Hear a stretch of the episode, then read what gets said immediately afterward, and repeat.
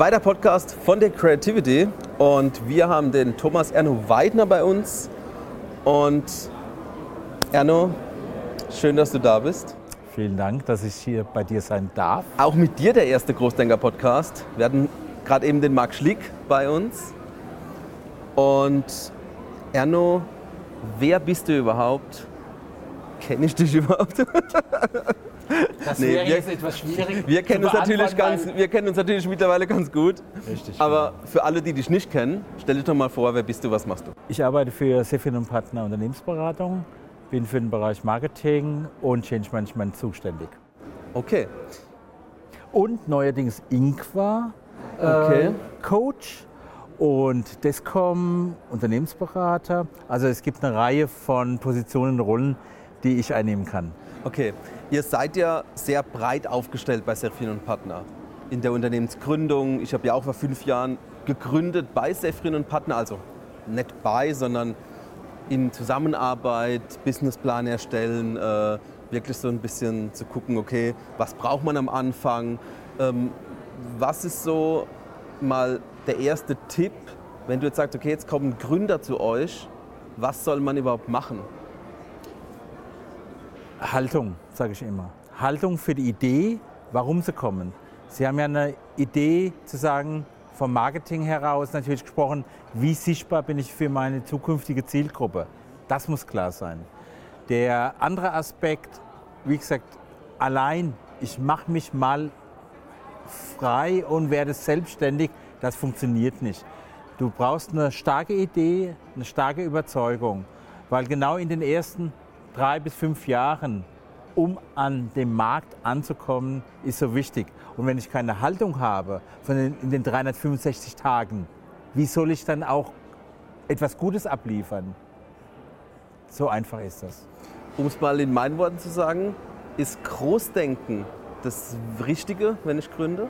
Ich brauche einen Horizont. Und es kann nicht sein, dass es bis zur, zum nä- nächsten Bäckerladen geht, zum nächsten Bushaltestelle. Ich muss schon schauen, wo ist der Zentral-Omnibusbahnhof, wo ist die Großbäckerei, wo mich vielleicht später beliefert, weil geh nur in die Gastronomie. Eine gute Idee etabliert sich sehr schnell und dann braucht es auch wieder einen weiteren Kreis, ein Netzwerk etc. Und das ist ganz wichtig. Immer noch dieser zweite Gedanke. Was ist der nächste Schritt? Was ist der übernächste Schritt? Es braucht nicht wie beim Schachspiel zu sein, 55 äh, Schachzüge im Voraus durchzudenken, durchzuplanen. Nein, aber es braucht ein sicheres Auftreten und eine gute Idee. Und dafür ist er für einen Partner eigentlich ein guter Sparringpartner. Jetzt äh, Sparringspartner, sehr frühen Partner, immer gut, also kann ich auch wirklich nur empfehlen. Ich empfehle sehr wenig, aber hier kann ich das wirklich machen aus aus Überzeugung. Ähm, du hast jetzt gesagt, man muss so ein bisschen gucken, okay, was ist der nächste Schritt und der nächste Schritt. Da sind wir ja auch so ein bisschen bei dem Thema Change Management, Transformation, was ja auch so euer Thema ist. Ähm, was ist Transformation? Transformation ist natürlich, wie schon immer wieder im Moment überall fast schon ein Bashwort äh, geworden.